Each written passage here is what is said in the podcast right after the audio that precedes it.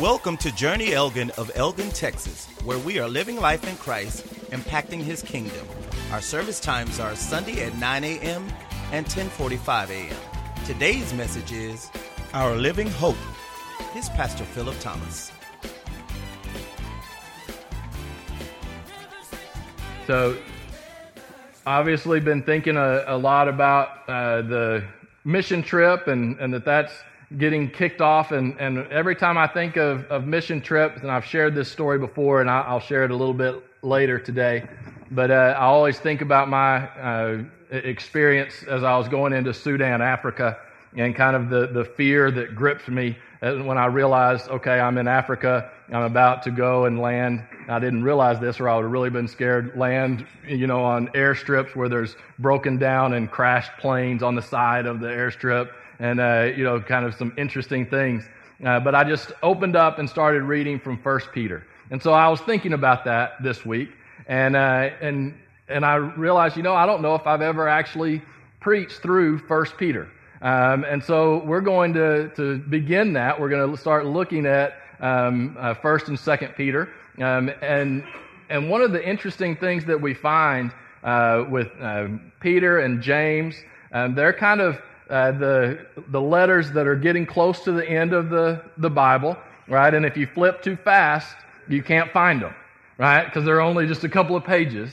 And so we don't spend a whole lot of time on them. We spend a lot of time, typically, in the Gospels and in the writings of, of uh, Paul. Um, Peter, James, they kind of are at the end, and then we want to stop before we get to Revelation for sure, right? Because that's freaky. So, so we, we, we tend to neglect those.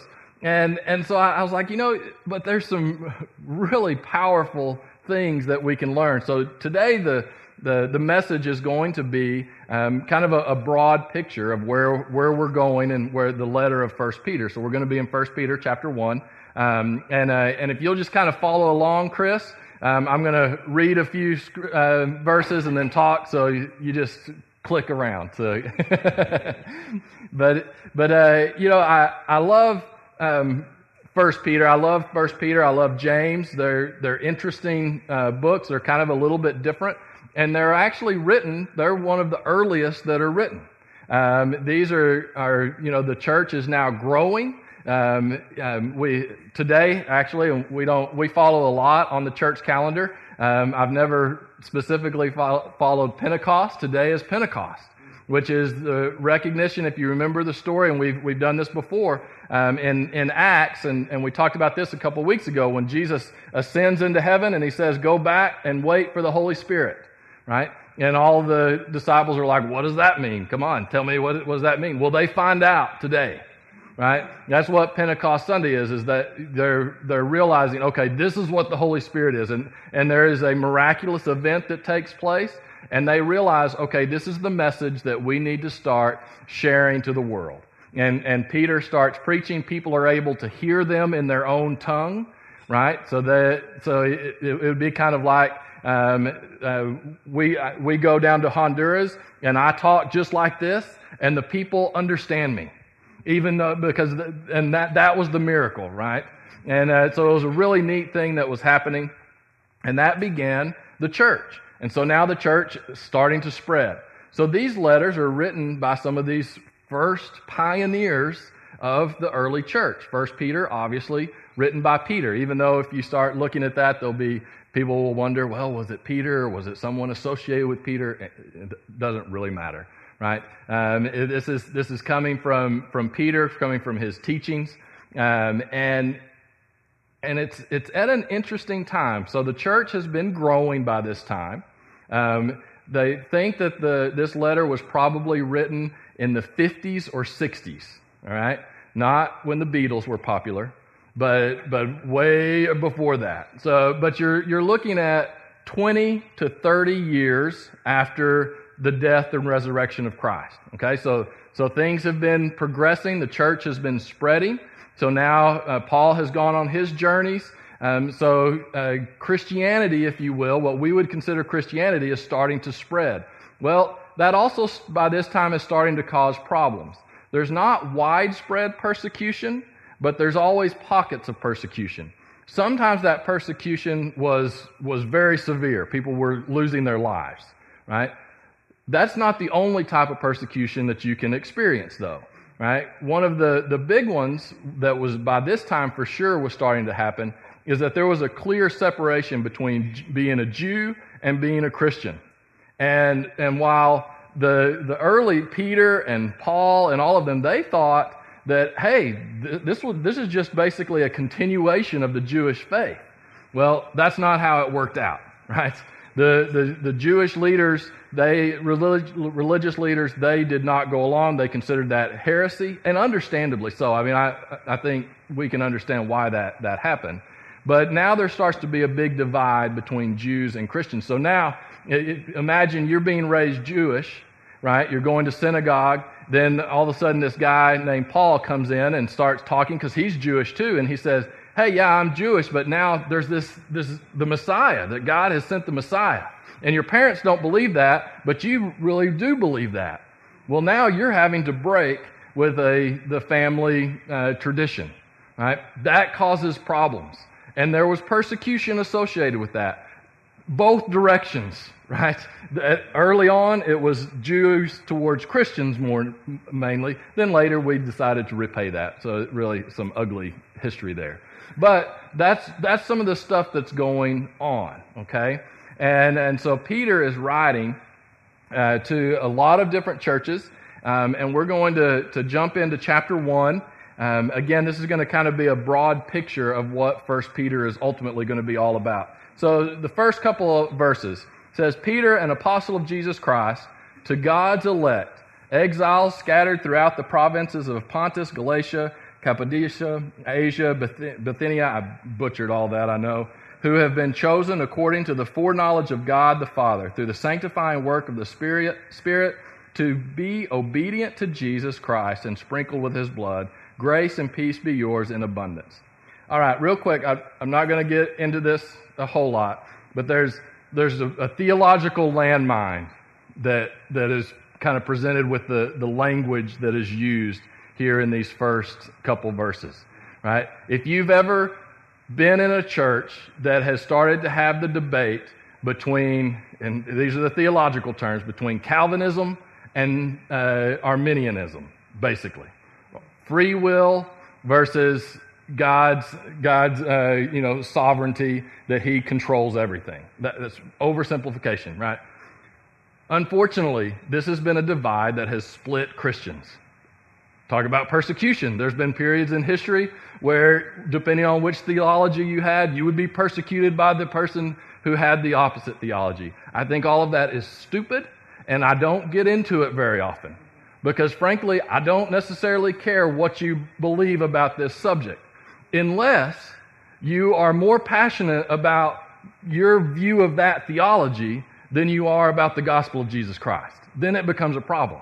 And that's where it becomes a problem in churches, is whenever it comes into a church and say a, a church is traditionally a, a free will church, right? And then you have a group that comes in, says, no, we're more Calvinist. And you are going to believe this view of God. That starts ticking people off, right?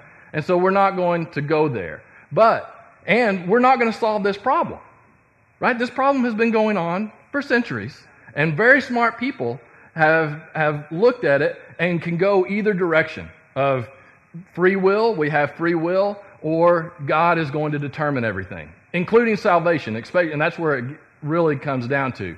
Do we have a choice to where we choose to, to believe in God and therefore we are saved? Or does God know already and He basically preordains where you go? All right? So that, that's a simplification. All right? Um, I can make a biblical case for either side if you really wanted me to. I am not going to do that because I'm not going to expend that kind of brain energy again. I've done it before.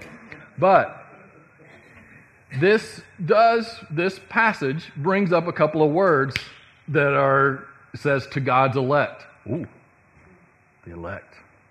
Am I the elect? Then it also says, who have been chosen according to the foreknowledge of God the Father. All right? This is, this is a good one in support of a Calvinist view. Okay? So uh, we acknowledge that. I tend, I, be honest, and if you need to leave, go ahead. I am more free will. I am not Calvinist, okay? I actually, there's a lot of things I actually agree within Calvinism. There's points in it, but overall, I am free will.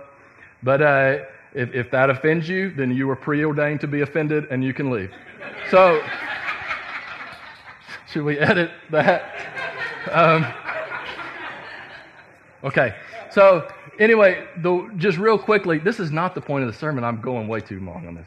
Um, so this this is kind of, of, of interesting because I sometimes I step back because theologically you look at that and you say, okay, God elects people and He uses His ordained knowledge to see if they're part of the group, right? Well, those are words that were used by by the Jewish people a long time. Why?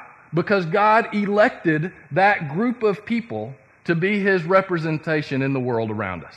Right? They were his elect. That didn't mean that his love wasn't for everyone, but he specifically elected that group of people. That was part of their vocabulary. They used that a lot. I also look at this, and because people will read this and they'll say, well, it, does that, is that talking to me? Am I God's elect? Which is a valid question, right? Did God uh, foreordain me to hear this message? And the answer is yes. Peter didn't know who was reading this, right? Peter is writing this to many churches that are filled with Jews and with Gentiles, and who may have had visitors that day when the letter was written. And he's giving a blanket statement. He's saying, hey, you are called to be part of something bigger. You are elected, right? Now, we can argue whether God knows from the beginning who's going to accept him and who's not. It really doesn't matter because we function as free will people, right? And, and, uh, and so I, I don't want us to get hung up on that, but I also want to say, you know, I think this is a pretty just a generic thing that, God, that Peter is saying, hey, if you're listening to this, if you're reading this, this applies to you. That you're part of this group. God is calling you to do something right? That, and that's important because sometimes I think we, we want the caveat of we want the salvation, we want to be included in salvation, but we don't really want to be called out to do anything special. Uh, sorry, right? That goes, goes together. When you, you choose to enter into this new life, then God is calling you. He's calling you to do something uh, more, right? And, and that's what he's saying here. And so then, so that's the introduction. And then we get into verses 3 through 5. It says, Praise be to God and Father of our Lord Jesus Christ. In his great mercy, he has given us new birth into a living hope through the resurrection of Jesus Christ from the dead, and into an inheritance that can never perish, spoil, or fade. This inheritance is kept in heaven for you who through faith are shielded by God's power until the coming of the salvation that is ready to be revealed in the last time. All right, let's stop there. A couple things that really jump out to me. It says, In his great mercy, he has given us new birth into living hope through resurrection. Right? That's, that's, a, that's a really cool term, and we sung, sung the song, A Living Hope, today. Right? Uh, whenever I, I think of, uh, of a living hope, I kind of think of a person that um, have you ever been to, and I've never technically been there, but been to the Four Corners? Um, what is it? Arizona and Colorado, and Nevada, New Mexico. And, and like if you get all down, you can have a foot in, uh, or arm in four different states, right? So you're in four different places all at once, right? Kind of a kind of a cool thought. And we know that well, there's really no line there. It's all the same place. It's just dirt. But uh, but it is it is kind of being in two places at once. Well, whenever I th- think of the term a living hope, what it is basically saying is that we're in two places at once, right? Hope, the word hope, it's pointing to a future, isn't it? It's pointing to something that is better, something that we are looking forward to, right? I mean, the, the, the whole aspect of hope is future oriented, but it's also a positive future oriented, right? No one says, man, I hope that I'm in a major car wreck tomorrow. right? No, that, that, doesn't, that doesn't go together, right? Hope naturally has a positive aspect of what's going to be happening in the future, right? And so, one of the main themes of, of this book, and that we see right here, is that hope that is secure because of what Christ has done through us, through the resurrecting power of Christ. That our hope is now secure. That our hope, it is a positive place. It talks about the inheritance, says, This inheritance is kept in heaven for you, uh, who through faith are shielded by God's power. Right? So, so this hope, we know it's out there. And, and this is another thing, you know, sometimes we get, we get nervous talking about you know, what's after this life and, and things like that. And sometimes we, we just want to, uh, we, we nearly want to avoid the topic altogether. But I, I think it's really important for us to say, no, there is something else out there. We don't know all the details, but there's, a, there's something after life where things are going to be made right, which that's going to include people needing to be held account, right? That's going to include overcoming evil. All of that stuff is going to happen. That is a future hope that we have. And all that we do now is not in vain, right? That there is something to look forward to, right? So there's one foot. We live there. It's important. It's important for us to recognize that hope. But it says not just a hope. We don't just have hope. We have a living hope. Whenever I talk about the, the term living, that is a present reality. Right? That is, that is not a hope that we just kind of put off into the future and then we're just miserable today. Right? You know, that, that I, I can, can you remember as a kid looking forward to, to a certain vacation, right? And like sometimes for like the month before, you're so excited about that vacation that you're kind of just miserable, right? You're like, I just want to go. You know, I just want to get away. I just want this to happen. And, and you're so focused on it that you're kind of just going through the motions and you're, you're miserable. If we're not careful, even as Christians, we can kind of have that approach that we're like, okay, I'm ready for this, you know, and, and we don't, we forget that no, it's a living hope. It makes a difference here. That's where the other foot is. We have a foot in heaven, if you will, and a foot on earth, right? And we're nearly in two places at once. And both of them are equally real, right? We're living in this future hope, but we're also living in the present, right? And, and, and that is, it is vital for us to understand that as Christians, as those who are called to live for Christ. We need to understand that we're in both places, that Christ gives us that living hope, so that even today, when things are not the way that they should be, that we still have hope. But what this letter does is it, it, it, it talks about why this is so important. And basically, I think it makes the, the, the case that not only is Christ our living hope, but we need to be living in a way that we are living hope for others. Right? That when people see us, that, that we point them to Christ. We point them to the one who gives us hope so that they can start having hope today. And why is that so important? Well, because life isn't easy. And so we see in verse 6 In all this you greatly rejoice, though now, for a little while, you may have had to suffer grief in all kinds of trials right? Do you hear the, the feet in two different places? Right? In all of this, you greatly rejoice. You greatly rejoice that you have an inheritance, that it's all going to be made right. But for a little while, you are going to have grief. You are going to have trials of different kinds. These have come so that the proven genuineness of your faith, of faith of greater worth than gold, which perishes even though refined by fire, may result in praise, glory, and honor when Jesus Christ is revealed. Though you have not seen him, you love him.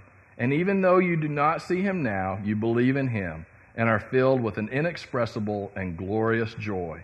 For you are receiving the end result of your faith, the salvation of your souls.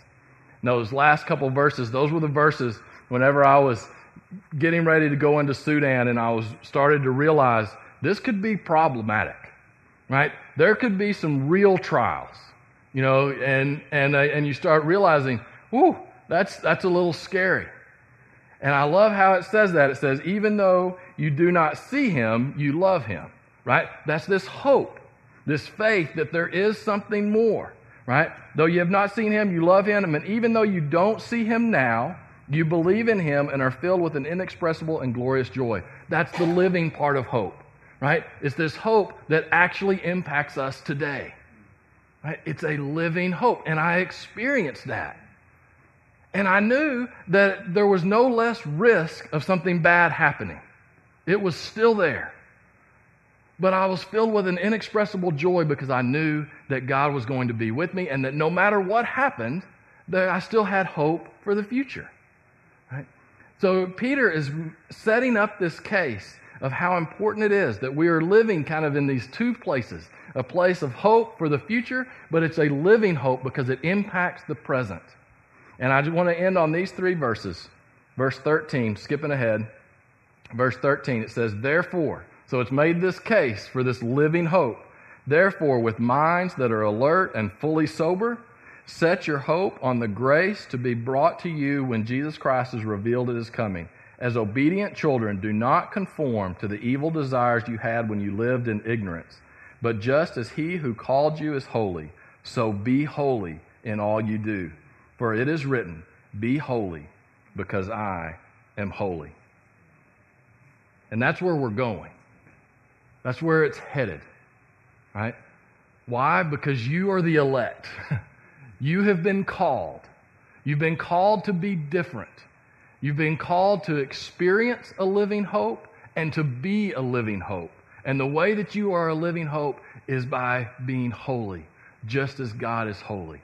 It means that we live a different way, that we think a different way, that we view the world a different way, a way that shows a living hope to the people around us.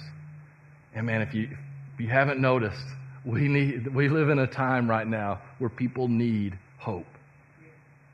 And that hope is not found in a 2020 presidential election, no matter who you're voting for. It's not. And that's, I believe that that's why we're in the turmoil that we're in right now, is because people are looking for hope in places where it doesn't exist. Right? And, and we've gotten suckered to thinking that our political system is going to give us hope. And we're getting miserable. And we're becoming divided.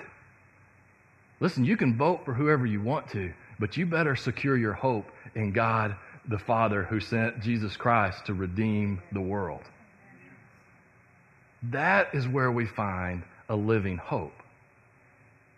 We're going to experience trials of uh, many kinds. Right? Depending on which political aisle, you may be experiencing a lot of them right now, or maybe you experienced a lot of them the previous eight years. Right? We're going to experience that. But the hope that comes from Christ cannot be diminished. And it is a living hope because we have one foot in heaven. We are experiencing that. We know that's where we're headed, but we also know that God is not finished with us yet and He is calling us to be holy just as He is holy. Let's go to Him in prayer. Thank you for listening to Journey Elgin. Come check us out.